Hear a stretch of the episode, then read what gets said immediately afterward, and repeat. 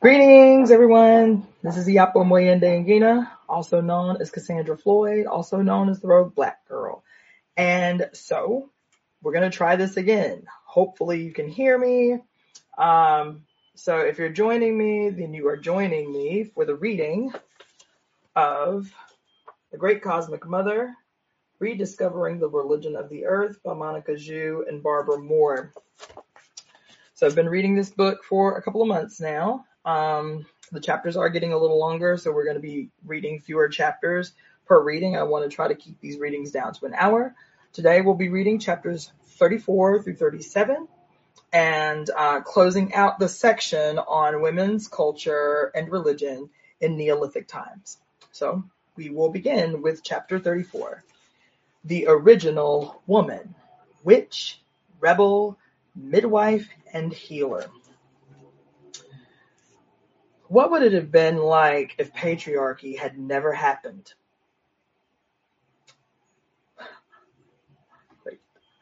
um, if patriarchy had never happened. To get an idea, we have to comprehend the first law of matriarchy. Women control our bodies. This would seem a basic premise of any fully evolved human culture, which is why primate patriarchy is based on its denial. Children were generally welcome in the matrifocal society, as there was enough food for all, and children could help in agricultural and craft work. When childbearing is not a punishment, but self-chosen, and when raising children is not an economic survival disaster, most of us enjoy being around children. Men do too. In pre-patriarchal cultures, children were raised communally, not closed up within four nuclear walls, not as property, but as the fruit of all. Most of all, childbearing and child raising were a part of each woman's life a nourishing as well as nurturing part, but not her whole life.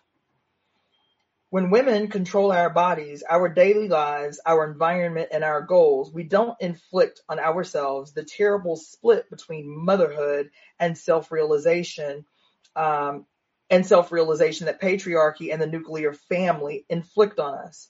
This split is a cult, is a structural one, indigenous to male-dominated environments. In matriarchy, women could be mothers and also enjoy their energies and their interests. Men who envied women, our capacity to bear children and also do other things, turned around and invented patriarchy, which in motherhood is structured as an all-consuming burden. Men knew they men knew they could never bear children, but they could try to keep us from doing anything else. But women don't always want children for a multitude of reasons best determined by women. So, in matristic cultures, there were a number of magic rites and techniques in use that contributed to fertility control. Women also had knowledge of herbal contraceptives and um, abortifacts, as well as narcotics and muscle relaxants like raspberry tea that could ease childbirth. When women are in nat- natural control of our own fertility, population is always kept in practical relation to the needs of the group and the abundance of the environment. That, after all, is what it's all about. Since time immemorial, immemorial since the beginning of human time, the arts of gynecology, midwifery, and holistic herbal healing, including birth control, were wholly female domains, guarded by the Neanderthal women, the Cro-Magnon women, the Neolithic women, and priestesses of the great goddess. Contraception and abortion can become illegal only when, in patriarchal class society, church and state define define it so define it so for their own purposes. And what are their purposes? Large populations that drive the wages and the value of labor down. Masses of people kept in ignorance and wretchedness out of which come male cannon fodder and female prostitutes and broodmares to service their wars. patriarchy is based on cynical male control of uh, let's see, cynical male control of female reproduction. And the resultant ugliness of such a culture is there for all to see. When women practice their own medicine, thus controlling their own bodies, such as a st- such a state could not come into existence. One of the major weapons of patriarchy was the establishment of a closed male medical profession that barred women from practicing their ancient herbal medicine and gynecological skills. In medieval Europe, this elite male this elite male medical profession was the joint creation of the royal courts and the Christian church, which joined together to create the European court state as the political machinery to break the power of the people on the land the peasants, the pagans, the people of the witches. Because women value the quality of life experienced by their children, women throughout history have done what they could do to keep population in balance with the environment. Herbal and, me- and mechanical contraception is one method. Abortion has been another. Tribal women throughout the world nurse their babies for four years, and during this time might have no sexual relations with a man, using such means to space out children. Tribal women averaged four children in their reproductive lifetimes, each child receiving the maximum of intense maternal, physical, and emotional care during those critical early years. No method is ideal, some are extreme, but when contraception and abortion are not practiced, the results are even more extreme infanticide, malnutrition, infant starvation deaths, mass, mass famine. No woman making her own choices would deliberately bear children, children only to see them starve to death. Among people practicing abortion, even infanticide, the spirit of the dead child was returned to the earth womb to await new birth, partaking still in the substance of the great mother. It was not lost, but the well-being of the living group was maintained. Patriarchy rose among cattle breeders. Patriarchy rose among cattle breeders who had discovered the male role in conception. They believed that the entire life force was in the male semen and that the female womb served only as a vessel for the male seed. And that the female, let's see, and let's see, for the female, for the male seed, which was elevated into the father god. So among Near Eastern father god religions, the child had value only as proof of male potency and only insofar as it had been given into his ideological power. Catholics and fundamentalist Protestants believe that children dying without baptism in their religions have no souls and no salvation. The unbaptized dead infant remains forever in limbo. In the past, Semitic, uh, Semitic Jewish or Muslim children who died without being named, circumcised, or otherwise ritually recognized by the fathers were buried or burnt without ceremony. Those children had, i.e., those children had identity only as the father's property. Today, the Catholic Church maintains that humans, including fetuses, uh, receive life eternally from God the Father. The 10 months of biological labor put in into this child by the mother mean absolutely nothing. She was just a vessel. Let's see. She is just a vessel.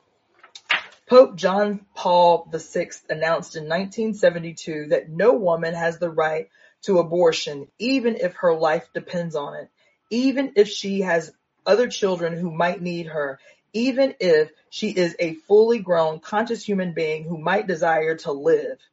He was thereby claiming that the fetus, always considered potentially male, is more sacred than the human mother who bears it within her body.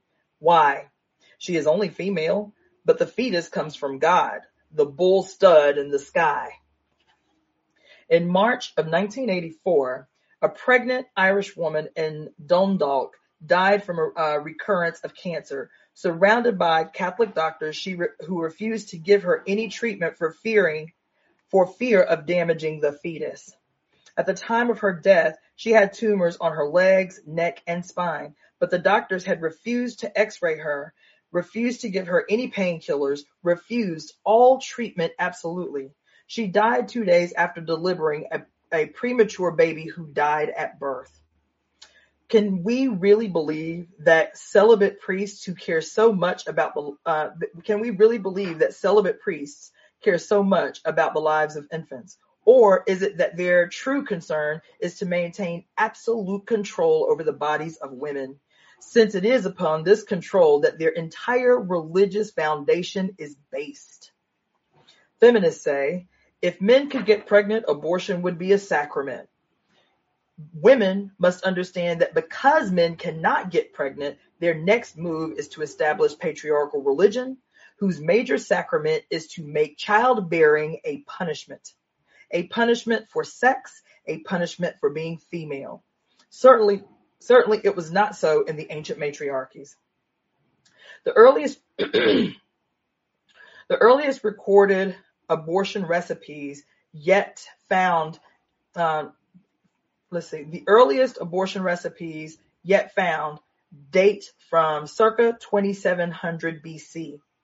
They were inscribed on Egyptian pap- uh, papyrus scrolls. From Egypt come the first known medical texts also. Among them were prescriptions for contraceptive substances meant to be inserted into the vagina.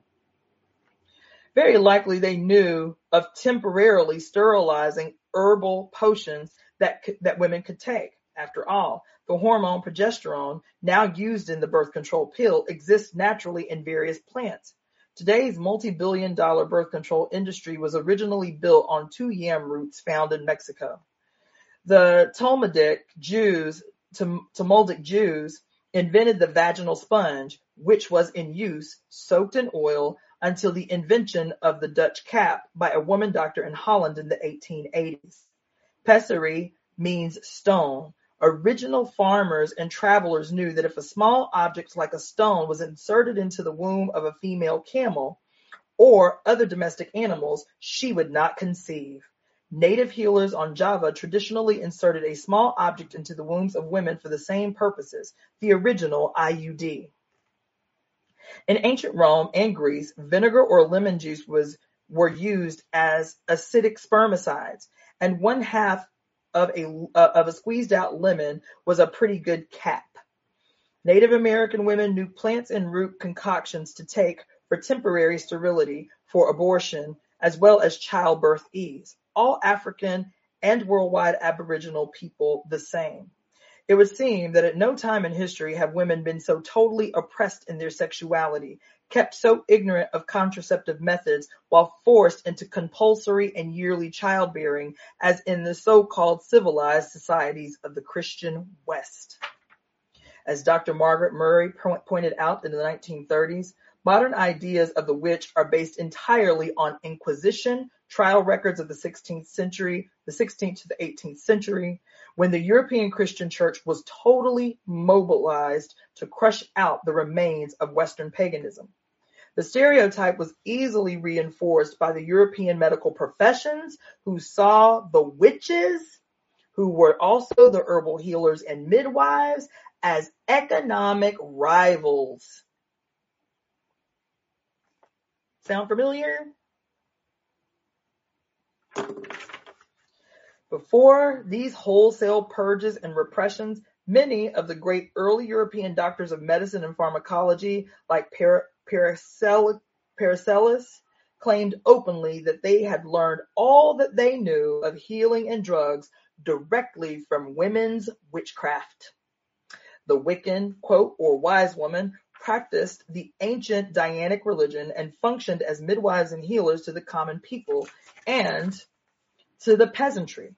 Throughout the European countryside, the sage femme was called in at childbirth. These women were highly skilled it is on record that some could perform cesarean sections with complete success for mother and child. But during the late Middle Ages, dominated by the Christian Inquisition, the delivery of a pregnant woman was no longer considered a sacrament, but a dirty business, and the women who attended the poor at childbirth were frequently considered social outcasts or worse. They were charged with witchcraft, tortured, and burned.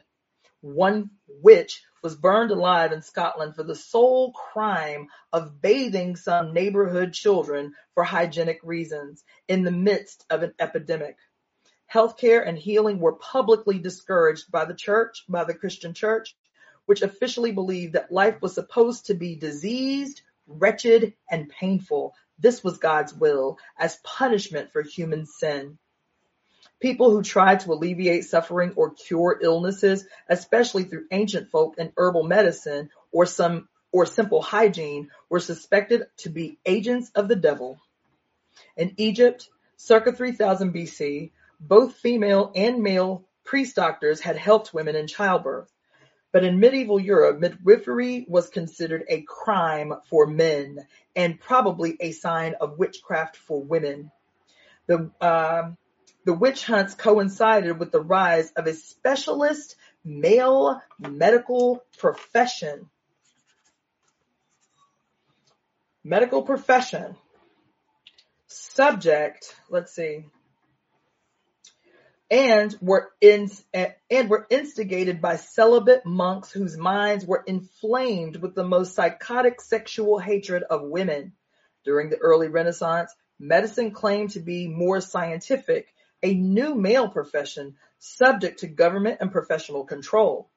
Eventually, these male professionals discovered the gold mine of obstetrics. Even midwifery began to be surrounded by educational requirements from which women were excluded. Male midwives appeared in Europe and doctors insisted on being consulted, consulted during childbirth. These were the same medical professionals, or these were the same professional medics who later demanded that laboring women enter hospital wards and then moved from corpse, let's see, and then moved from corpse autopsies to childbirth beds, spreading infection to women and causing higher mother mortality rates than had ever existed in pagan, in pagan Europe. The modern male medical professions rose on the ashes of the burnt witches. Woo! Come on. Come on. These women were vilified in every way that clerical tongue or pen or torture instrument could inflict, and luridly accused of everything, of making men both lustful and impotent, of helping women in labor, and of depopulating Christendom by strangling newborn babies. In 1486, it was officially declared that no one does more harm to the Catholic faith than midwives.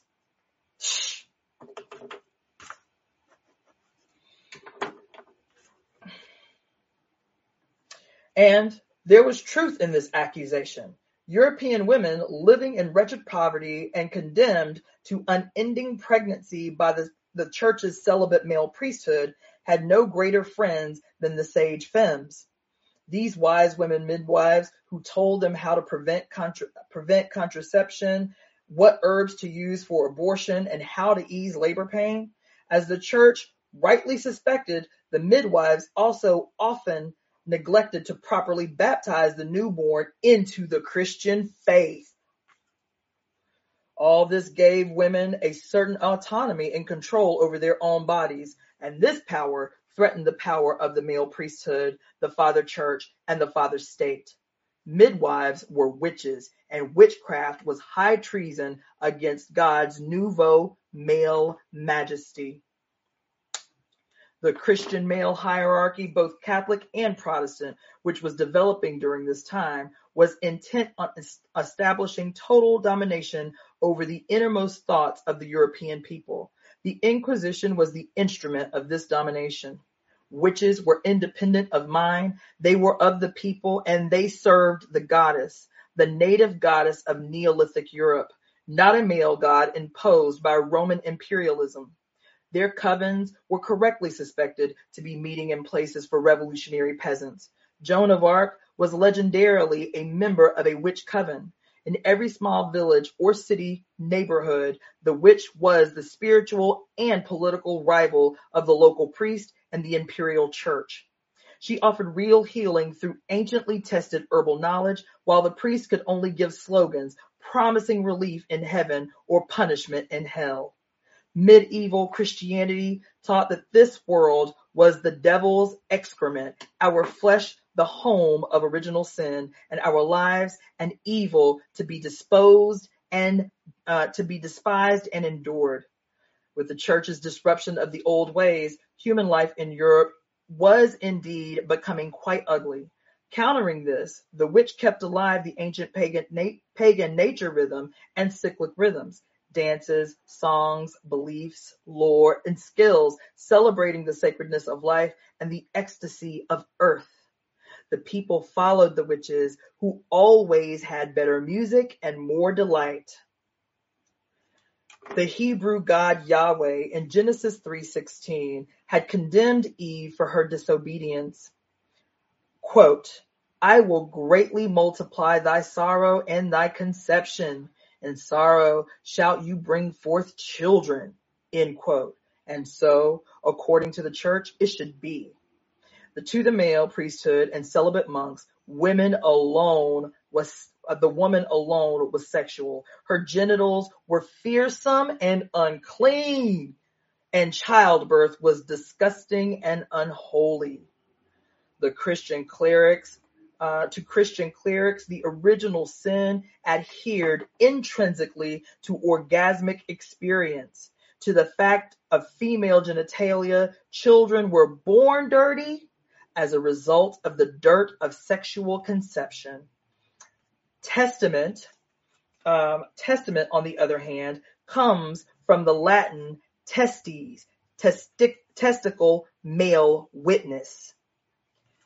In childbirth, in child, in the book Childbirth Without Fear, 1942, Dr. Grantly Dick-Read, uh, Dick Reed declares that there can be no more horrible stigma upon our civilization than the history of childbirth long after um, anesthetics were medically available as, and as late as the mid 19th century, the clerical and medical authorities opposed any methods that might relieve women's suffering during labor. Women were meant to suffer greatly as God's punishment for our collective sin. Witches were accused and arrested and tortured and burned for the crime of helping women in labor with herbs and muscle relaxing techniques. Such womanly, such womanly help was a dreadful and, and impious act against the will of God. As and as Martin Luther, founder of Protestantism, stated, quote, if a woman grows weary and at last dies from childbearing, it matters not. Let her die from bearing. She is there to do it. Oh, oh, oh, oh, baby. Oh, in ancient society and among primitive people, still, laboring women sit in a, in a squatting position, actively in charge of the body's creative work. In the modern West, until yesterday, the Christian tradition of passive suffering prevailed in the labor room. The woman lying on her back, usually strapped down in cruelly impersonal uh, in cruelly impersonal hospital environments while a male doctor delivered her child. Woman bears the pain, but man takes the credit for deliverance. Oh, oh, oh, oh, oh, shit. Oh my God. Yo. Mm-mm. Um, let's see, but man takes credit for deliverance. We now know that this strapped down, legs in stirrups position was the invention of French King Louis the whatever the fuck that number is, who mandated it throughout his kingdom because he was royally turned on by watching women in labor. Oh my God. With feminism and women's rediscovery of home birth, midwifery, and drug-free delivery, this situation has in the past, uh, in the past decade, radically changed. This book was written in 1987. Uh, as recently as 1971, midwifery and home birth were virtually illegal and or practically unattainable in almost all American states. Now, women have heroically revived the occupation of the midwife, established uh, comfortable birthing centers, and forced hospitals to compete by offering women more comfort and autonomy in hospital delivery wards. Um, through midwifery, the home birth, uh, through midwifery and home birth, excuse me, though midwifery and home birth have been common practices in the 20th century and 20th century Western Europe, the American medical profession fought them vigorously, perhaps accounting for the fact that America in the recent in the recent past has ranked 17th in newborn mortality rates among Western nations. American women's successful fight so far to return to child to return childbirth to mother and child in reversing this statistic and also helping to re-empower women on the most basic level of becoming acquainted with our own bodies. One giant step for womankind. I'm going to plug my phone up really quick.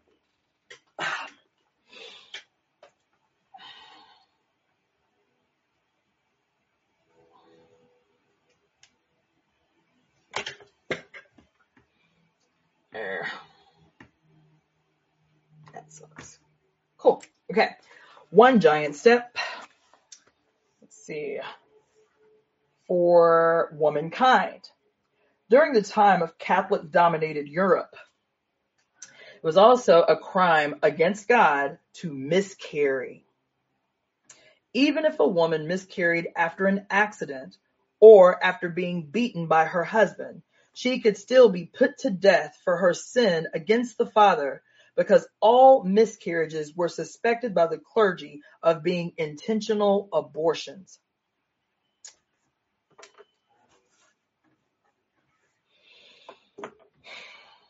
The celibate clergy always tended to believe women were guilty until proven dead. When Spanish Catholics colonized the American West, forcibly missionizing the Western tribes, it was the custom it was custom it was the custom for Native American women who miscarried for any reason to be punished by being whipped and publicly humiliated for their sin before the church door. It was believed sometimes correctly that Indian women would practice abortion in order to rob the church of Indian slave labor. And the priests of God could not allow this. The same mentality was practiced against European women for centuries by the Father Church. Wherever male religious and political systems are based on the control of women's reproduction, women must live like this. According to the Bible, quote, rebellion is as the sin of witchcraft. Come on. Come on. Samuel 15. Let me write that down. I forgot all about that scripture, child. Samuel 15, 23. Rebellion is as the sin of witchcraft. All those who follow the ancient and old religion, refusing to be dominated or dichotomized by Father God ideology, are defined as evil rebels belonging to the devil and are to be put to death according to God's will. In the Bible, for the first time, we see God's will, i.e., the male primate will to control female production, reproduction, used as a political tool to crush believers of other religions, women's religions. The, fa- the fanatic misogyny of both Christianity and Islam originated, as did both of these religions, in the Bible. Or as women of women's movements of the 1970s said, quote, you are a witch by being female, untamed, angry, joyous, and immortal. End quote. The Wiccan nature or witchcraft is the original nature of all women, deriving from our primary biological experience, our psychic relationship with the earth and the cosmos. It is this experience, this relationship, that patriarchy sets out to destroy. But women cannot change our nature. We can only try to forget it, repress it, or follow it under constant threat of punishment by the dominating male order.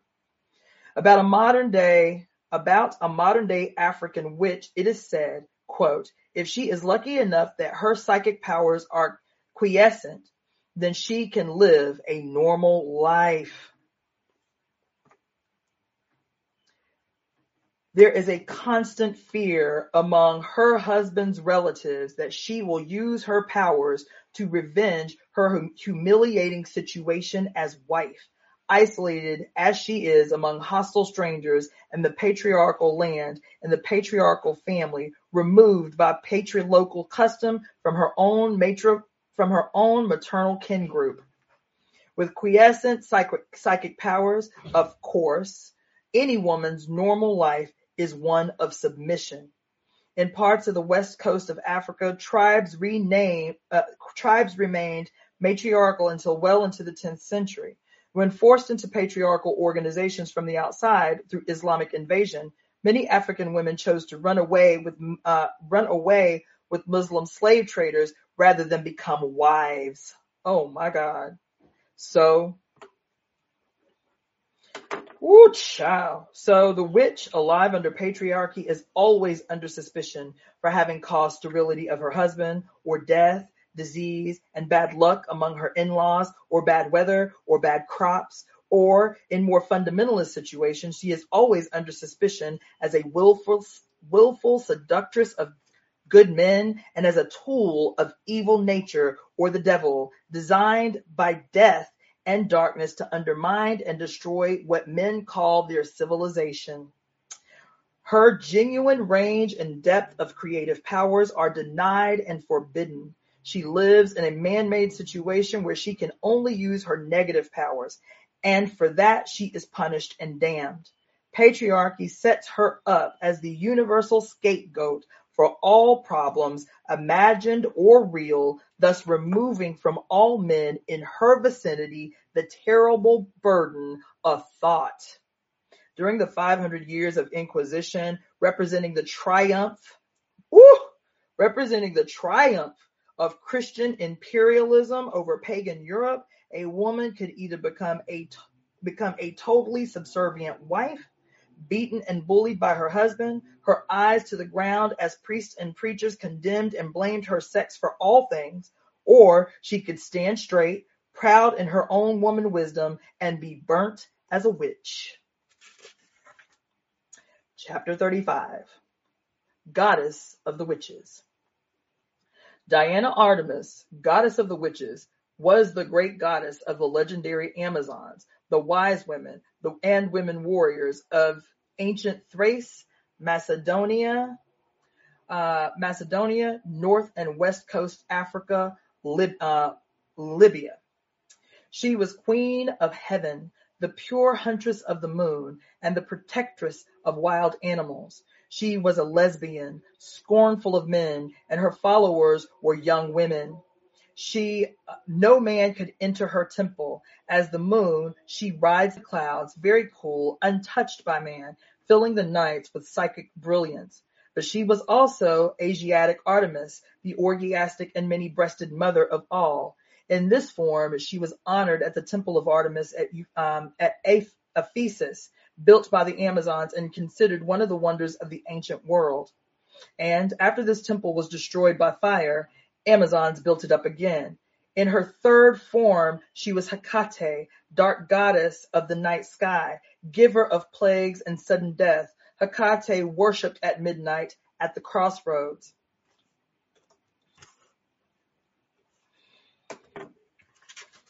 Her cult had major Bronze Age centers throughout the Mediterranean at Marseilles, Syracuse, and Ephesus. Her temple at Ephesus was built by Amazon circa 900 BC. After destruction by fire, it was rebuilt by another generation of women warriors. This temple was in the beehive shape.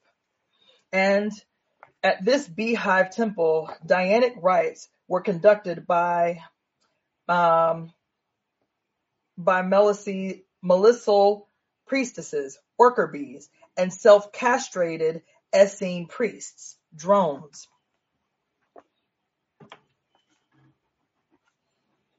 Here was the famous image of Black Diana. A small shrine on her head, a diapet, contained a magic stone, possibly a very old Neolithic implement, this statue was smashed into pieces in 400 by a Christian who boasted that he had finally torn down the demon Diana. In Rome, Diana was the protectress of the ple- uh, plebeians, and in particular the guardian of slaves, outlaws, and thieves. Her temple stood in their city quarters um, the Aventine. Roman slaves celebrated Diana's festival in mid-August, which is also the sacred festival day of Hecate and of the Irish triple goddess Brigid. To the Christians, Diana the moon, Diana the moon was the devil incarnate. Uh, ninth century church fathers in Europe condemned deluded women who believed that the believe that in the dead of night they ride upon certain beasts with Diana or with the witch queen Herodias and fly through fly through the sky among multitudes of women. Long into the Renaissance, she was imaged as a terrible demon. Christians sometimes called the devil Lucifer. Lucifer, the light bearer, was in early legend Diana's twin brother, the morning star. The morning star, also the evening star, is Venus, which along with the moon was observed with very accurate calculations by ancient astronomers worldwide. To the Aztecs, it was Quetzalcoatl. To the Mayans, it was uh, Kukulkan. To the Sumerians and the Babylonians, it was in, uh, Inanna Ishtar. Whenever Christians encountered astronomical astrological observations and texts on Venus and the moon, they saw only devil worship. Hence they destroyed library after library containing ancient wisdoms and knowledge, including the Mayan astronomical um, library at Mani, as well as the Library of Alexandria. Mayan astronomical knowledge was probably the most advanced, advanced in the ancient world. They invented the zero long before the Arabs did. In 1552, the Spanish friar Diego de, La, de Landa, confronting all these texts containing Mayan intellectual brilliance as well as spiritual data, stated that that they contained nothing in which there was not to be seen superstitions and lies of the devil, and so we burned them all. Early Christian smashing of Dianic cults in the Mediterranean, as well as, as later church persecutions of witches in Europe, must be seen in this global context. Wherever Christians saw knowledge, herbal, medical, astronomical, symbolical, they saw demonism and moved to destroy it.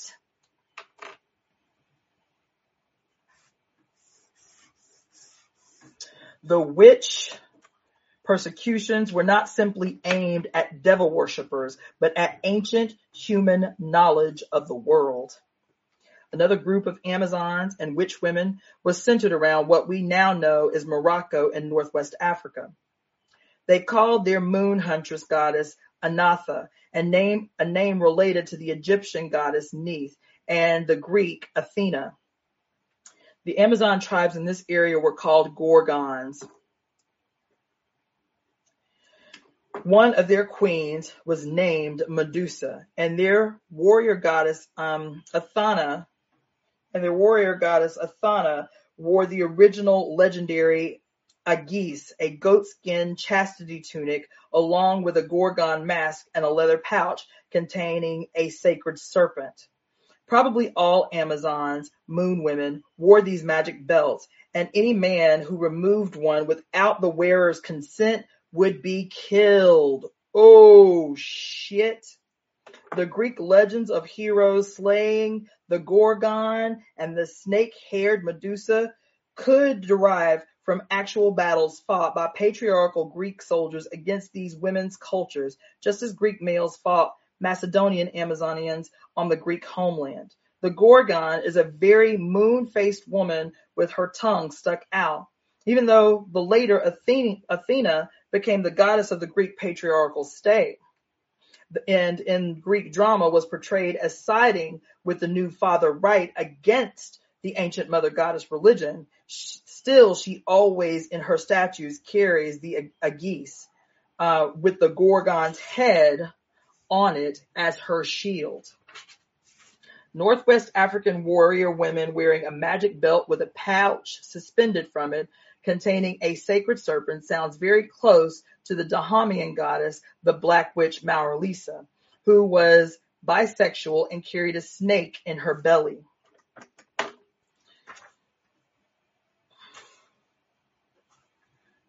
And To corroborate the legends that ancient matri- matriarchal Africans sailed to Central America, Frank Waters in Mexico Mystique mentions this interesting information.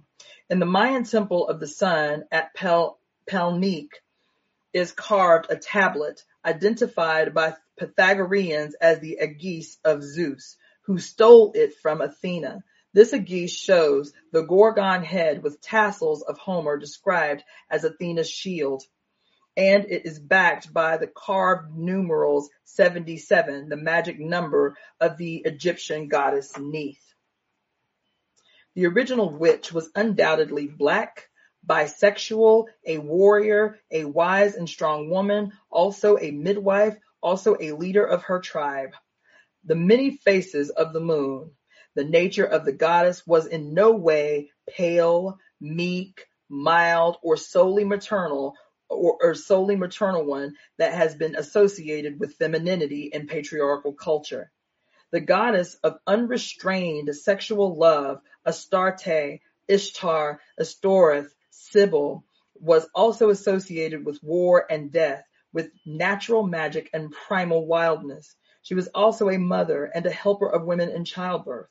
Under the Greco-Roman and Hebrew Christian patriarchy in the West, these many aspects were separated out into the good woman stereotype of the Virgin Mary versus the bad woman Eve. she was the love goddess or the good mother or the or the hag of death or the virgin huntress, ne- but never again the all.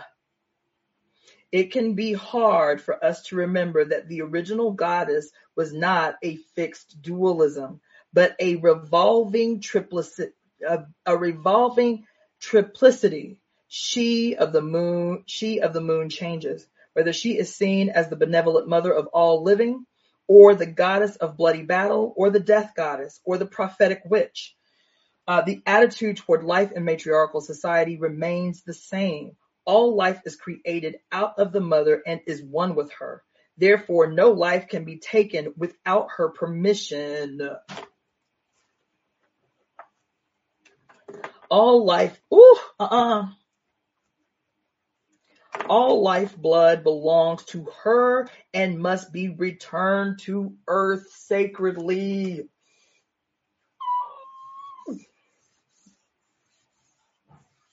Mm-mm-mm and must be returned to her sacredly. Damn it.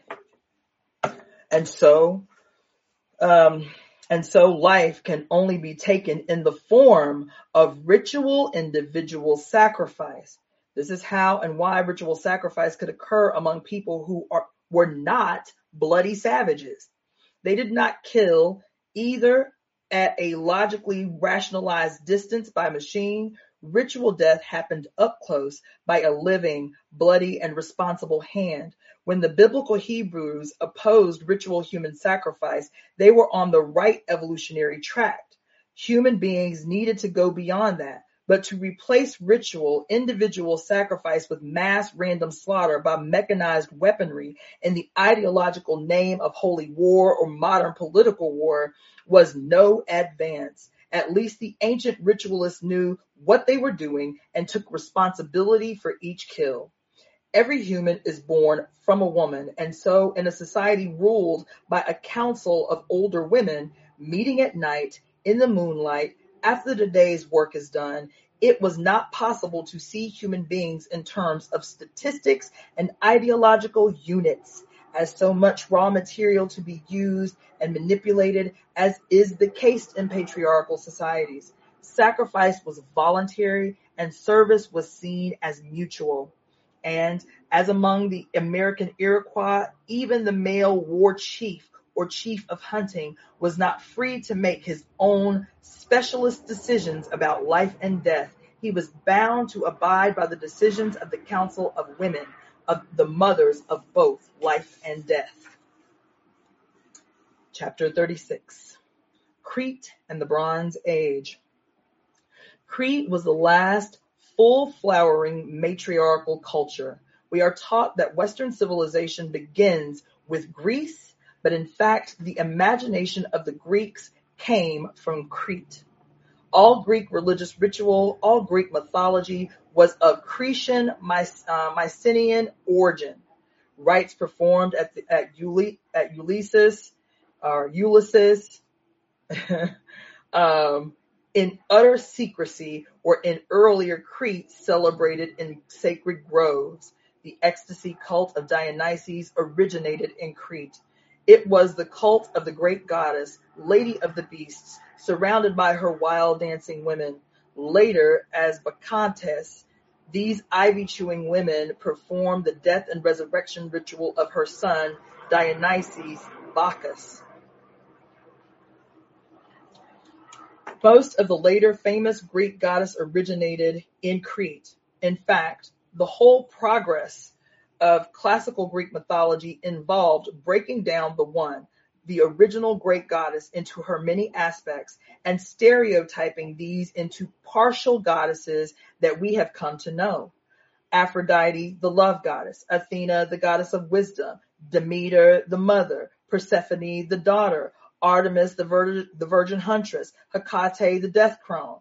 In these spirit, in these partial forms, the goddesses were often set at war with each other. Come on, y'all act like you hear what I'm saying. They were set at war with each other. Oh my God.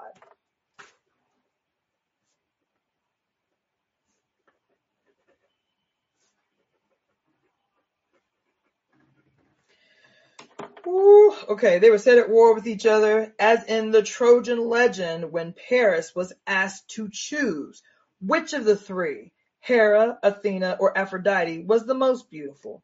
His choice precipitated a war. This story is a paradigm of how the Greek male mind in the rising patriarchy played with women and with the ancient goddess, breaking her into fragments and then setting the fragments against each other in jealous bickering. Greek mythology is full of this intellectual game, revealing the detachment of the Greek mind from what had been once seen as sacred. Under the original Great Mother religion, this fragmentation could not happen, for each different face of the goddess was recognized as an aspect of the one being. The great goddess of Crete is familiar. Statues show her standing, standing in a flounced skirt, with bare breast, ecstatic, holding up coiling snakes in both hands. She was worshipped among early agricultural peoples of the Mediterranean region in Southwest Asia. In Northwest Coast Africa, she was called Name. Her cult her cult was perhaps carried to Crete in ancient times by Anatolian settlers from the Asiatic mainland, or it might have originated in Africa or in Thrace. The wonderful flounced skirt was worn by both Maltese and Sumerian goddess, by, by the Maltese and Sumerian goddess. The Cretan goddess is one with the Ephesian Artemis the many-breasted, with Ishtar of Babylon, the triple goddess Morgan of Ireland, with the Mawu-Lisa of the Black Witch carrying the snake in her belly, with the Great Mother of the Paleolithic caves. She almost always appears with serpents, with bare breasts, with the moon. She was the first god, always one. The great goddess kept her supremacy throughout the Mediterranean, the Aegean, Turkey, and the Near East, Northwest Africa, and Europe through the Neolithic times until the very end, the Bronze Age, in changing form. She survived into the rise of the high civilization of Crete when a form of class society developed based on a palace culture of advanced technology but still patterned on the matrilineal family. There are no figures of male gods in all of Cretan culture, even until the uh, predominantly patriarchal warring, priest-ridden world of the Bronze, Bronze Age, the Cretans, unlike most of their contemporaries, had no temple or temple figures. Their sanctuaries were in the countryside. They worshipped among the sacred trees. And even as they celebrated the birth of a young male god Dionysus in the birth cave, he was always known as the son of the great mother. These rites involved hiding and protecting him from the cannibalistic wrath of the neighboring father god, who saw him as a rival for power. Dionysus was raised among women dressed as a woman, as an ecstatic shaman, and he represents the naturally androgynous nature of the true son who identifies with the mother. As A.G. As G. Rachel Levy wrote, the Crete, wrote, the Cretians, quote, developed a religion unusually detached from formal bonds, but emotionally binding in its constant endeavor to establish communion with the elemental powers. Perhaps this was the reason why they never built temples, but performed their performed their rites through the most splendid epochs of their mater- of their material achievement on mountain peaks, in caves, in household chapels, and rustic shrines. Their ritual remained primitive, preserving its relations with, ca- with cavern, pillar, goddess, and tree, so that they could draw profoundly on the path and, and bequeath something fundamental to their more intellectual successors. End quote. The Cretians appear to have been gentle, joyous, sensuous, and peace-loving. From the evidence of ruins, they maintained, like the Maltese Islanders, at least 1,000 years of culture unbroken by war. The only other peoples we know of with such a long peace record, i.e., those of the Indus Valley and southern India, were also mother goddess cultures. In Crete, the uncovering of the beat of the breast was a sacred gesture.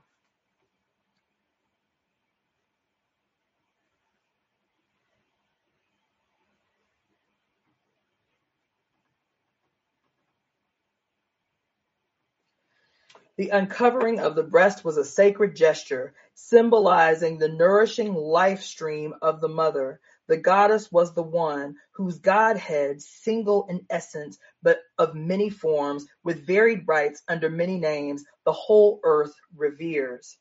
In later times, her young, her young son emerges as a deity, the leader and embodiment of the war dancing cur, uh, Curetes or uh. All the Cretan rites included ecstatic dancing and mystery, and in the uh, Dionysian rituals, these trance-inducing activities were not intended to prepare actual warriors, but to defend the spirit of, of the mother's young son from the rising patriarchy. At first, the Indo-European sky god Zeus was identified with the young Cretan god.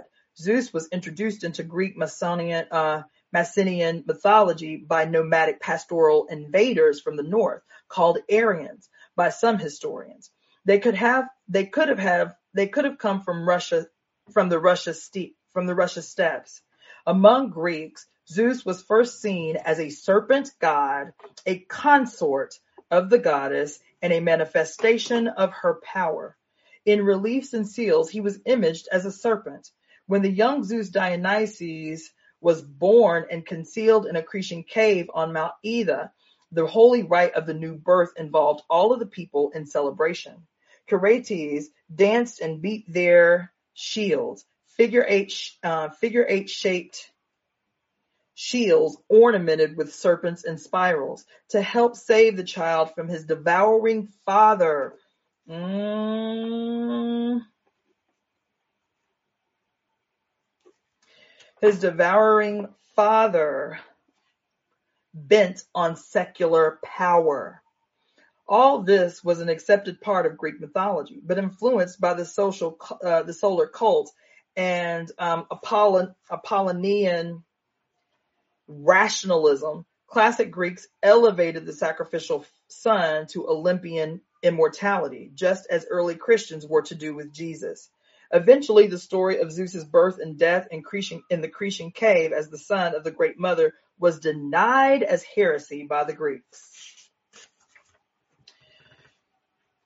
There is a striking difference between the colorful flowing, curving, colorful, colorfully flowing and curving wall paintings and pottery ornaments of the Cretans and those of the Bronze Age Babylonian palaces and huge temples, all bearing angular, rigid and aggressive scenes of warfare, enslavement, and the hunt. These Babylonian architectures were setting a new patriarchal standard to the world. Uh, the world was soon to follow. But whatever is gracious and beautiful in Greek art derived not from patriarchal style, but from the early Cretans. At the service of the Great Mother of uh, at the service of the Great Mother of Mount uh, on Crete, the whole of Cretan the whole of creation was believed to stir, live, and dance. The Great Mother's mountain flame was kept alive by nymphs in torchlight, dancing and winding mountain processions. There was a ritual feast of raw flesh and a long magical sleep of initiation in the cave, a visionary trance and rebirth. Funerary rites expressed the, con- the concept of rebirth through the mother. Blood sacrifice of the bull was performed by priestesses with the ceremonial labrys. The palaces contained pillar crypts where offerings were made, and the pillar, as a symbol of the goddess, was anointed with perfumed oils. In the low, dimly lit throne room of Knossos were stone basins, and the throne was flanked by griffin murals. The, the Palace of Knossos is a vast labyrinth in its design. Labyrinth means the hall of double axes, the ceremonial axe of the, of the goddess. Cretan art and religion were a vivid celebration of life. The goddess was joyously worshipped as the Lady of the Beast. Reliefs, paintings, frescoes, and countless seals depict her on mountaintops, surrounded by her wild, anim- wild animals, carrying magic snakes, snakes in her uplifted arms. In Cretan homes, walls and ceilings were lavish with flowing lines and bright curves, plants and flowers, birds and forest animals, and sea creatures, purple octopi. Cretans were mariners, traveling and trading as far as Scandinavia, Ireland, Syria, and northwest Africa. Traces of their art and influence were carried over the seas. They worshipped cowrie shells and other vulva-like uh, sea, sea shapes of the goddess. These sea spirals and convulsions, convolutions were universal symbols of female creation and organic growth, of eternal continuity and change. The cowrie in Africa retained its symbolic value into the patriarchal times, being used as money. In Buddhist Tantra, spiral shells are symbols of the root of the root mantra Om. No one knows what happened to Crete. Its brilliant millennium of matricultural matri, matriarchal culture ended suddenly and mysteriously, with no clear sign of a cause. There is no evidence of war or invasion. Some believe it ended in a, an earthquake or flood. Robert Graves speculates that Crete was the legendary Atlantis. The Bronze Age marks a revolution in social organization. There was a break with the religion of the megalith builders. The great goddess still ruled, but no longer supreme. Her son lover became more and more a dominating war god, a father god, taking over some of her functions and powers as his busy priest remade old mythologies into his new image. In this, they had help of alphabets and script writing invented by women of goddess cultures. The transition from matriarchal to patriarchal organization seems to have come about in Mesopotamia, in Mesopotamia as elsewhere through the political social revolt of the queen's consorts. She traditionally conferred executive powers on him by allowing him to adopt her names, robes, and sacred instruments and regalia.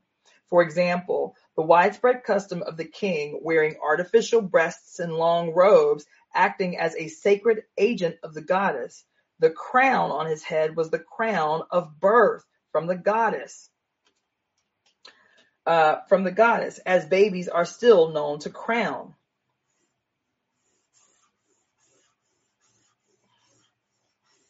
At birth. When the king revolts against his sacred role in order to exploit the secular power of the matriarchal domain, the mother goddess religion begins to be distorted. We see the rise of the Father God as secular male usurpation of social, political, and economic power, as well as a rewriting of all the old mythologies.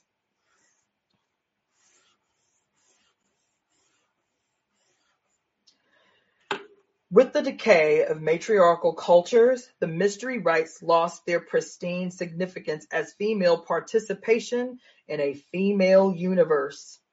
The relation of women worshippers to the young male god, grown from the goddess's infant son to an adolescent to a war god, changes. The relation of son to mother becomes misconstrued as that of a lover to a bride, then a dominating lord to a servant.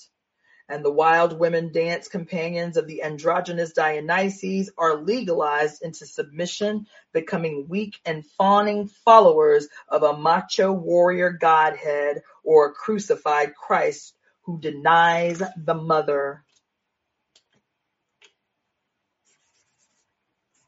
Hmm. There was an era before the patriarchal revolution took effect when women and men cooperated in equality, producing and creating and worshiping together. The son of the mother was her mature lover and mate. Whenever the, wherever the worship of the great mother occurred, ritual emphasis was on the sacredness of life. Sexual union fuses the separate emanations of the divine. Oh my God. Of the divine, and so sexual rites, worship, and ceremonial union, not to be confused with fertility rites, were a part of her mysteries everywhere. The hieros gamos, sacred marriage between a high priest representing the goddess and the sacrificial year king, later permanent king, is how is however no older than circa 6500 BC to our knowledge. But the idea of a sacred mating between new initiates and the ritual priestess or priest still live among some, some witches. With patriarchy, the ceremonial view of sexual union ends. Patriarchy is based on secular, not sacred relationships, and on property possession, which utterly excludes the existence of ecstatic communion. It is also, of course, based on the sexual passivity, weakness, and dependence of women. The sacred marriage becomes the ugly business of domination and humiliation between the sheets, or in the harem, the male paradise filled with sexual slaves. And now the sacred relation of mother-child is closed indoors, psycho, uh, psychologized, um, and publicly diminished as the child comes to be viewed, like the wife, as a part of the father's property neither having social, economic, or political rights except through him. With patriarchy, we are in the world of male display, with males strutting and boasting before each other, and women and children, as well as religious and cultural artifacts, existing solely as material items in the assembled wealth. Chapter 37. This is the last chapter for today. Tantra, uh, Tantra and the world spine. What remains? Many real things. Witchcraft in the Western world, our indigenous goddess religion. In the East, in Tantra Yoga, and to some degree Taoism, survive some of the ancient matri- matriarchal beliefs, techniques, and ritual worship. The female energy symbolism used by used by the Tantrika, the vulva, caves, the earth, the community of women, can be traced back to the Paleolithic cave culture of 30,000 BC. Probably in ancient times, the special potency of Tantra was transmitted through a female line of power holders, a mysterious sect of women called the Vach, mm, Vatra, Vatyas. This female transmission of tradition would account for the way in which female energy symbolism has survived in later religions, such as Tibetan Buddhism and Brahmanical um, monastic Tantra, which are otherwise male oriented in their dogma and not at all likely to have discovered the female principles for themselves. All such transmission was bound to have happened entirely outside the Hindu caste the Hindu caste system, which depends on strict adherence to patriarchal rule for its existence. The Sanskrit word for caste, vara, means color. The Hindu concept of lawlessness originally meant the corruption of women, which was believed to lead to social chaos and caste mixture. So, female tantric practitioners and transmitters would have been outcast, pariah, and considered defiling as sexual partners. The Tantra was originally matriarchal, emerging from and belonging to the collective, classless early goddess society of the Dravidians. India was invaded circa 3000 BC by the lighter-skinned Aryans or Indo-Europeans from the north, who went on to conquer the darker-skinned matriarchal agricultural Dravidians, ending at least 1000 years of peaceful cultural development in southern India. The Aryans called themselves the people of the sky, i.e. inherently light, good, superior, and mighty. And the dark-skinned Dravids they called the people of the earth or of the serpent, inherently dark, evil, weak, inferior, etc. Danu or Diti, the great goddess of the non-Aryan Dravids, was the cow goddess of India. She was undoubtedly related to the European goddess Danu, who gave her name to the Russian river Don, to the German Danube, and was the goddess of the Irish um, Tuatha de Danann. In Indian mythology, she was murdered by the god Indra, who overthrows cities. He who overthrows cities was the god of the invaders. Danu and her son Vrta are first described as serpent demons, later as they lie dead as cow and calf.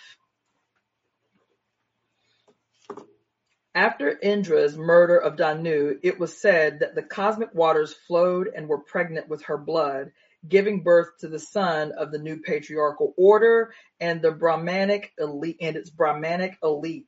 Damn. Following this conquest over the ages, the male Aryans established the caste system, the most powerful among them establishing themselves as the light Brahmin class at the top. They placed tight restrictions on the women in order to preserve their own racial purity, property line, and privilege through the patriarchal family. Purdah women's imprisonment in the domestic sphere, and harems of wives were introduced later by the Muslims. The priestly Brahmin caste, caste presided over the temples and ritual worship and laws of hierarchic social conduct. A Brahmin was considered pure, and to maintain his purity, he had to be protected from all other work. The next class, the warriors, were good for nothing but war. The work of society was carried out by the lower caste and by the untouchables, whose duty it was to empty the latrines and to do the cleaning. The untouchables were the original dark-skinned matriarchal Dravidians in this new uh, patriarchal order assigned the role of the housemaid or the wife. Brahmins are called the twice born, i.e. reborn out of the father. This is the aim of men's initiation rites all over the world, to incorporate the boy child into the world of the fathers while exercising all memory of the child's bond with the mother. A bond that is both erotic and mystical, and thus a challenge to established power.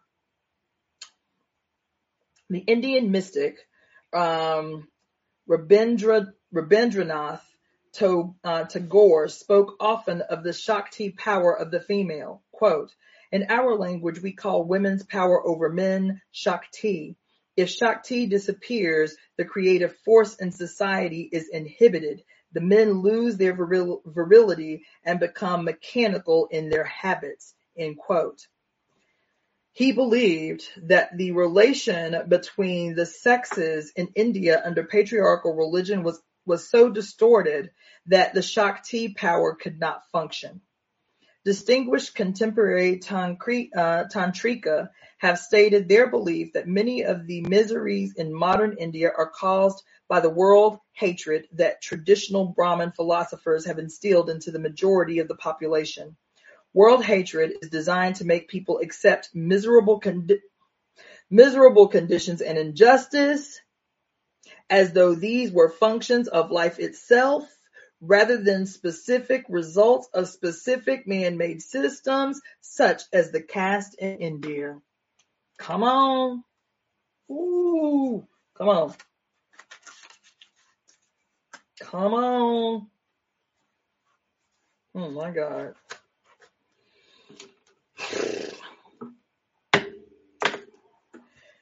A good deal of India's suffering, like that of most of the world, results from Western imperialism and exploitation of native labor and resources. But such Indian problems as child marriage, dowry murders, and the ritual burning of widows cannot be blamed on modern European imperialism. The burning alive of so many young brides by husbands' families dissatisfied with dowry payments comes directly from patriarchal religion's devaluation of women in, into property. Dow, dowry murder among lower caste Indians seems to have replaced the long-standing custom of uh, suttee, now illegal, uh, now illegal, um, which was practiced by the wealthier upper classes. Why? In Suttee custom, which is um, widow burning, in Suttee custom, with the uh, immolation of the widow on her husband's funeral pyre, the Brahmin priesthood in, uh, inherited. Oh my God! Ugh, the Brahmin priesthood inherited all the worldly property of the couple.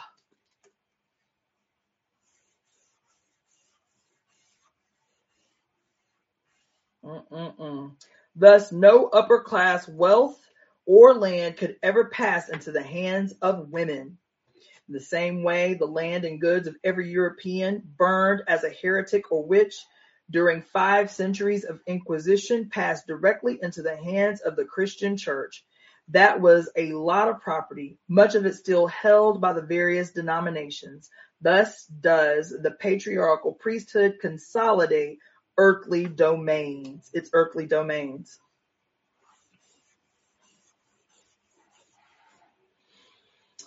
Living traces of the ancient Aboriginal matriarchal people can still be found in India. The, Pur- the Purja of the south still do not farm on still do not farm the soil, but only burn wood and sow um, and burn wood and sow um, burn wood and sow in ashes. Sow in ashes. Purja women Hmm, interesting. Uh, women wear no veils and remain proud, sexually free, and strong. The matriarchal Nair people of uh, Kerala in southern India enjoy high culture, no poverty, no prostitution. They practice gift exchange economy and are noted for their highly educated and active women. The Indian women's art of yogic massage, practiced on babes from one month and small children originated in Kerala.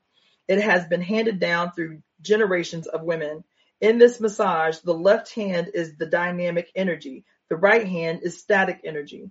The exercises require great strength and sensitivity. The woman's, the women's hands joined with controlled breathing, communicating intelligence, dignity, freedom, power, and tenderness.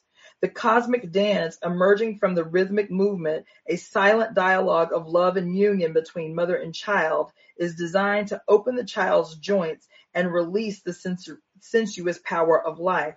This is done by all animal mothers, in fact, when they lick their newborns intensely immediately after their birth. The sexual misers and misogynists of Buddhism practicing a secret and dangerous self-indulgence in the form of spiritual nihilism, leading to institutionalized sadism, neglect, and the hatred of, of their fellow creatures are very similar to the patriarchal monas- mon- monastic Christian world of the European Middle Ages. Both terrible worldviews show the fallacy involved in any assertion of the nature of being, Brahma or Christ God, which fails to take into account, first of all, that which is and its relation to human life. The nihilistic incapacity to say yes instead of no comes from the incapacity to recognize the female principle at the source of all being. The, tan, the Tantrika, on the other hand, teach that pleasure, vision, and ecstasy should be cultivated and used by all, not suppressed and, and damned, not hoarded for the corrupt thrills of a few.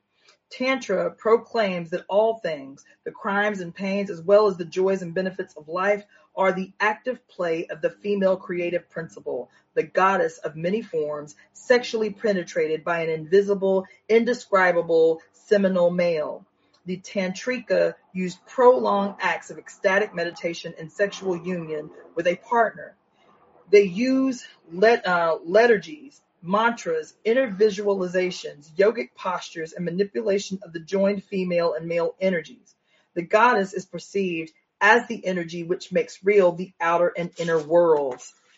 The complementary images of object and subject, spinning them out from the still center, as a spider spins a web from her body into the open space of being. In tantric thought, creation is time. The goddess in her function as measurer, Maya, men's moon, weaves the substance of events in time just as she does in space. Time is the field of the goddess's play. While manifest in form, she is also potential energy and yet unrealized. In this sense, she is void, the void, because what contains everything specific cannot be in itself specific. Yet this voidness is not the Brahmanic abstraction of being, uh, abstraction of being, which is presented as somehow superior to immersion in life.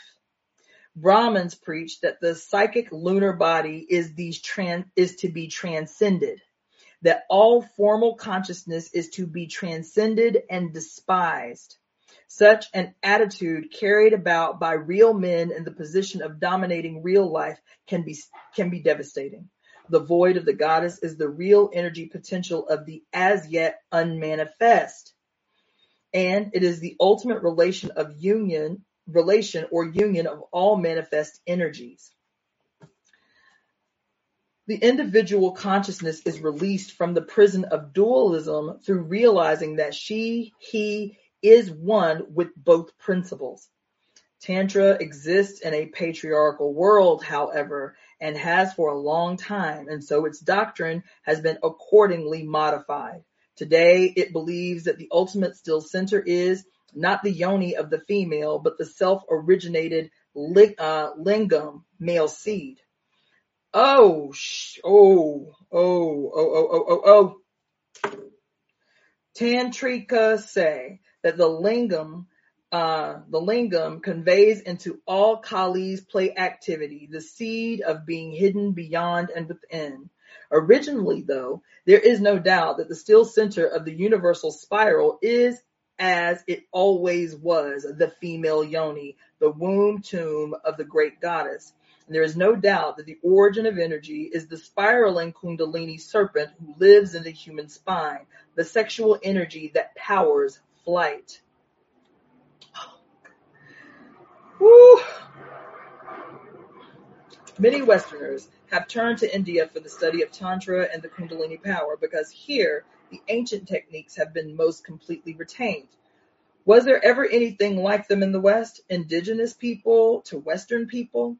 The answer is yes, because the same goddess ruled all. The Dravidian Danu was the Irish Danu. The Indian Kali was called the Kalich, uh, uh, the Irish Kalich, both portrayed sitting in the lotus posture, as William Irwin Thompson points out. Quote, the religion of the Upper Paleolithic is not, is not simply the parochial superstitions of one tribe.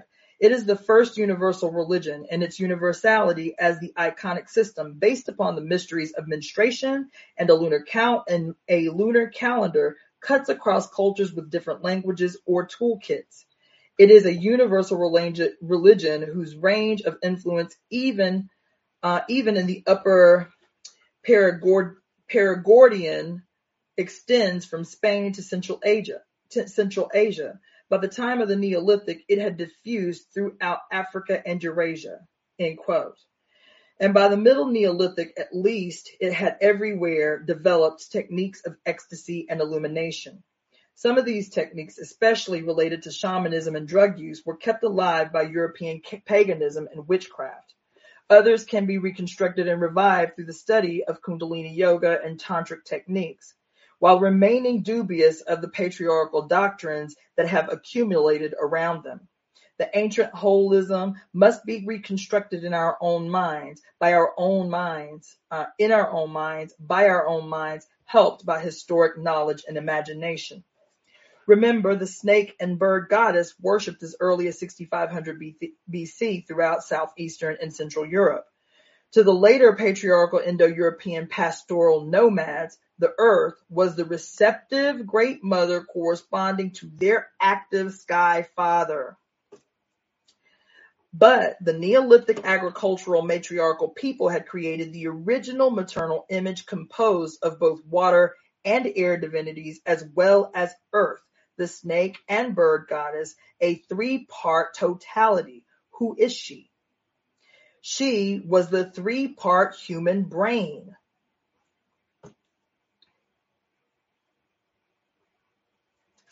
She was the three-part human brain. She was the world tree, the world spine, with the snake and the bird as the lower and upper symbols.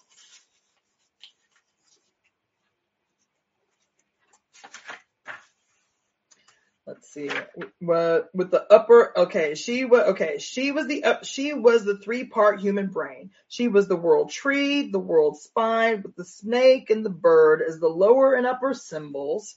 Where they appear, it understood that the arousal of the kundalini up the spine through the chakras connects them. In Mediterranean and European imagery, the divine child or the green child was the reborn energy created in this mystic magical process.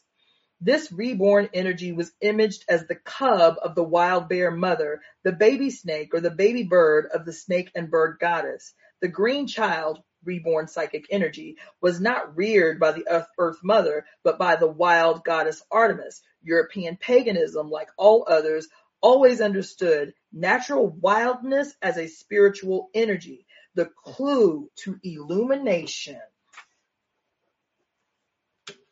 Religious techniques is not meant to tame this energy with moralism, but to channel it with creative understanding which comes from the human neocortex.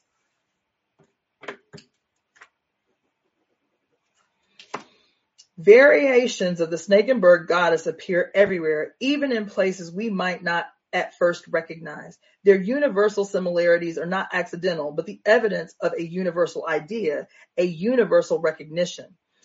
In India and China, the world tree is the lotus. In Mexico and Central America, it is the jungle tree topped with the quetzal bird. Quetzalcoatl, the Aztec god of learning and peace, was imaged as a feathered serpent winding about a world tree quote, to teach the snake how to rise up the trunk to become a bird or plumed serpent. A quetzalcoatl is how yoga was expressed in ancient Mexico, end quote. The Mayan Kukulkan, um, was the same. Both gods were Venus, the morning and the evening star. In Egypt, in the religion of Isis and Osiris, Kundalini rising up the spine is symbolized by the raising djed pillars of Osiris. As Thompson notes in Gnosticism also, the mind is called serpent formed. There was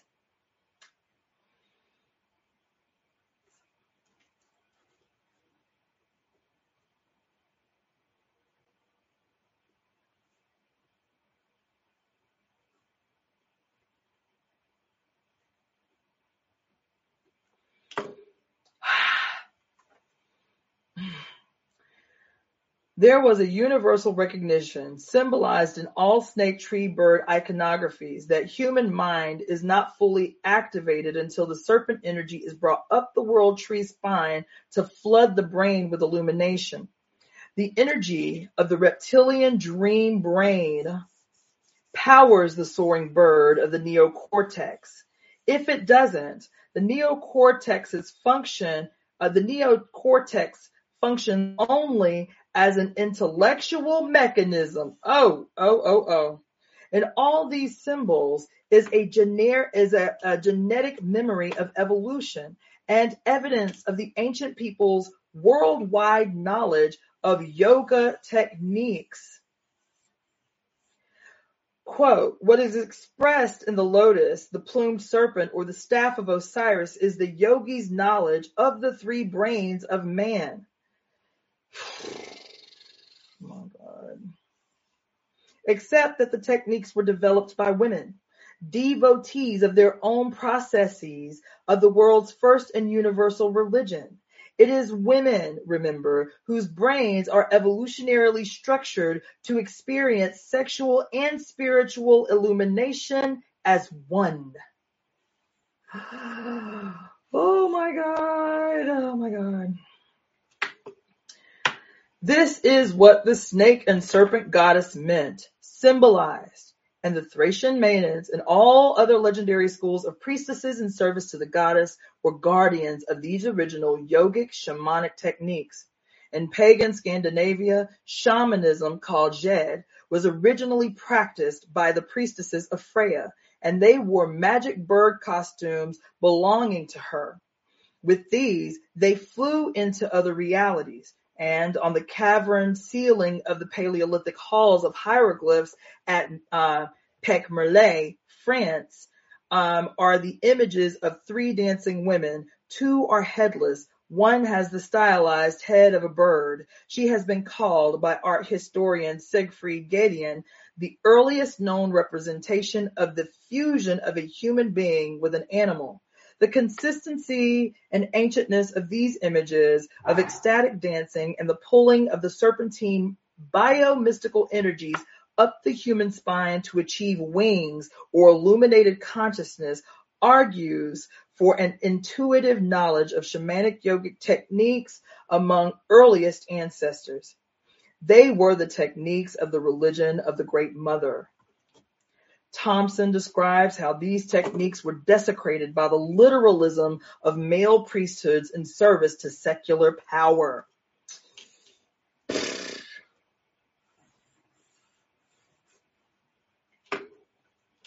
Quote, in the Yoga of Quetzalcoatl, the initiate spoke of the opening of the heart to the light of the sun, and what was meant by this was the opening of the chakras in the subtle body, as Aztec priests took esoteric words whoop, literally, ripping out the victim's physical heart and holding it up to the sun.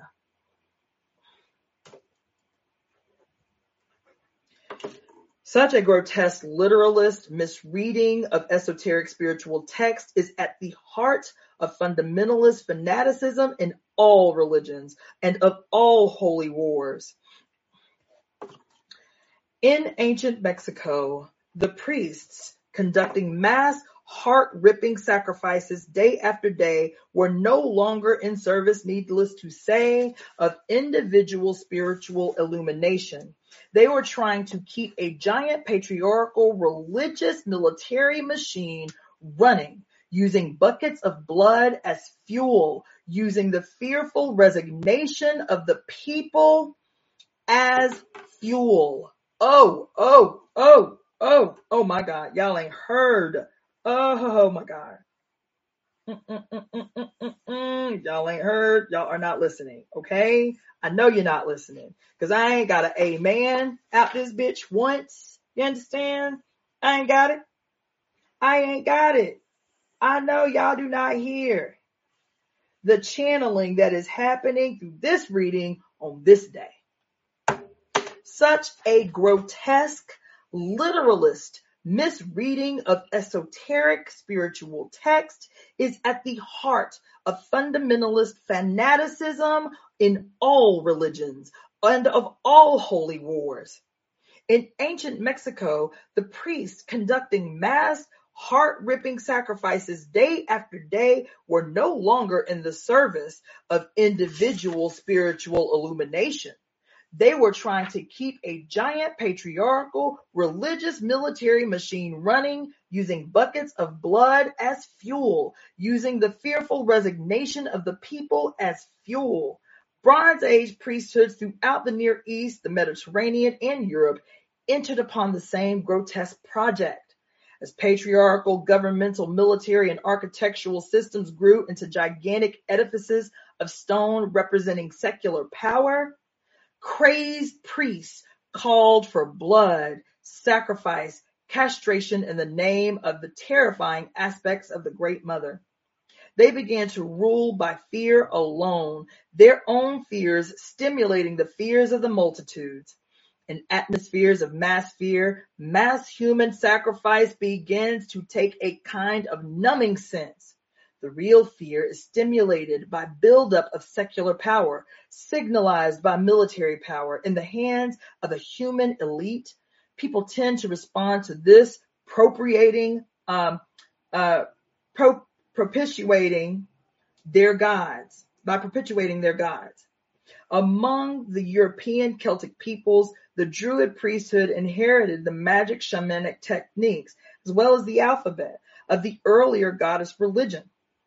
They organized a spiritual technology that involved transcendent power for themselves alone, and so violated the cosmic law of the mother, which demands recycling on all levels, including the spiritual. Under threat of Roman invasion and the breakup of their world by uh, their world, the Druid priests, like the Aztecs, ended up performing more and more bloody mass sacrifice with less result. Oh my God. With the Indo-European infiltration of southern and central Europe circa 4000 BC, the snake and bird goddess begins to disappear.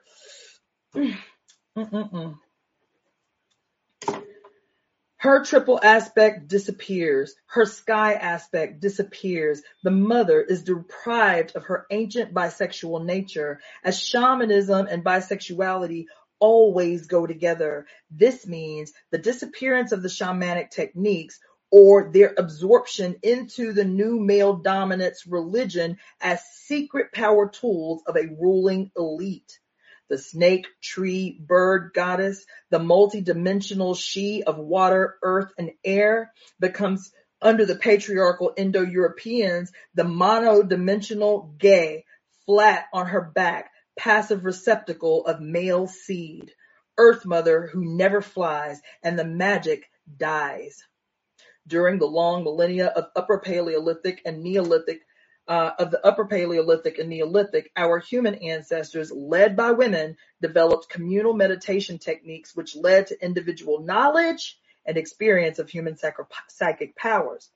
The agricultural buildup of the mid-Neolithic, increasingly complex settlement and specialization, these techniques and powers became increasingly secret knowledge of a spiritual elite, a priesthood, just as the Neolithic increase of material abundance gave rise to a ruling secular elite, a palace royalty. Y'all, do y'all hear what I'm saying? Spiritual, the takeover of goddess worship spirituality directly coincided and these emerging new priesthoods that held a hegemony over women's power simultaneously emerged with what we are now calling class systems, caste systems that have their origin in the um the um the uh what's the word I'm looking for? The exploitation of labor. They emerged and evolved side by side. Okay? Come on. The spiritual question is a political question, is a social question, is a historical question.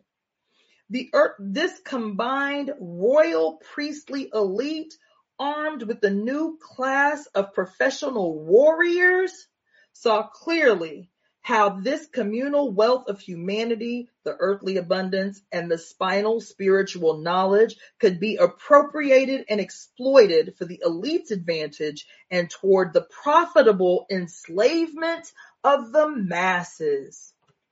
Y'all ain't heard. Mm-mm. Y'all can't be hearing. This is the origin of the quagmire that we are currently existing in.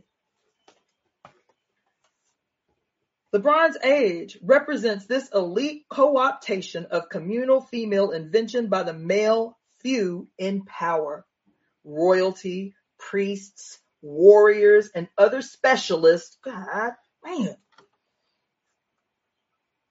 and other specialists took the life technologies, arts, symbols, yogic shamanic techniques, and total agricultural wealth developed by the female collective, by thousands of generations of human cooperation and exploration, and absorbed them into the new patriarchal class system, with the king and the priest at the top. Guarded by the professional warriors who began systematically to visit the wrath of God, i.e., the religious plunder, rape, and conquest on the masses of newly disinherited and powerless common people, i.e., those who had once lived quite happily together in common. Quote, War was declared on the human body with the emergence of patriarchal warrior societies in the Bronze Age. End quote. War was declared on the human body by declaring war on the female body on the reproductive bodies of women, on the fertile body of Mother Earth, on the body of knowledge and techniques accumulated by women over generations. Just as universal, just as universal legends tell of males banding together to steal fire from women who collectively discovered its magic uses, just as Pythagoras stole Maenad's trance knowledge of rhythm and math, uh, mathematical science to invent an objective number system used as a logical weapon against ancient female holism, just as, just so the Bronze Age patriarchies stole the practical and spiritual inventions of the female sex and female god and turned them into power weapons which have been used ever since to make the few rich and the many impoverished. To give males a pathetic illusion of freedom via the enslavement of females, to give men the delusion of mental superiority via the total historical plundering of the female brain, to speak continuous slogans of progress and civilization while the entire human race is dragged evolutionarily backwards into the dominant submission systems of primates. The magic, sexual, spiritual techniques of the snake and bird goddess still remain on earth in traces, even though she is forgotten.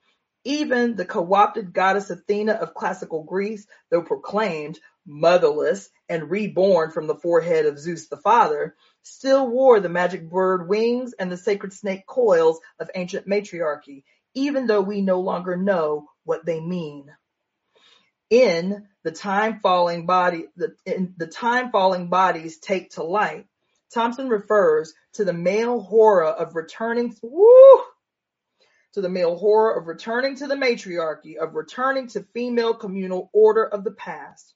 No matter how bad things get in the modern world it how much worse can they get? Men and women are still conditioned by all patriarchal political, religious, economic, and cultural institutions to believe that humanity is much better off now than we ever were in the dark, inchoate, and anonymous read female past. The Christian essayist and novelist C.S. Lewis has defined this male nightmare in his in his fastid- in fastidious words. Quote, you might you might add that in the hive and in the anthill, we see fully realized the two things that some of us dread, some of us most dread for our own species. The dominance of the female and the dominance of the collective. Forgetting, of course, that the hive makes honey and that the female collective once made the world. That is the end of that chapter. So that is the end of that section as well, which was women's culture and religion in Neolithic times. So I will pick back up the reading. Let's see, probably Sunday. Tomorrow's going to be a crazy busy day. So I'll probably pick up the reading on, um, Sunday where we'll, we will be entering into, uh, section four, and starting with chapter 38. Uh, chapter, uh, section four is patriarchal culture and religion. Shit about to get deep as if it wasn't already. And the first chapter is God the Father. So thank you for those of you who tuned in. Um, if you enjoyed this reading, if you've been enjoying the reading of the book, um, please like, subscribe, share, and um, join me for the continued reading of The Great Cosmic Mother, Rediscovering the Religion of the Earth by Monica Sjöö and Barbara Mor. Thank you so much. My name is Yapo Moyende Angina, born Cassandra Floyd, also known as the Rogue Black Girl, and I will see you guys again on Sunday.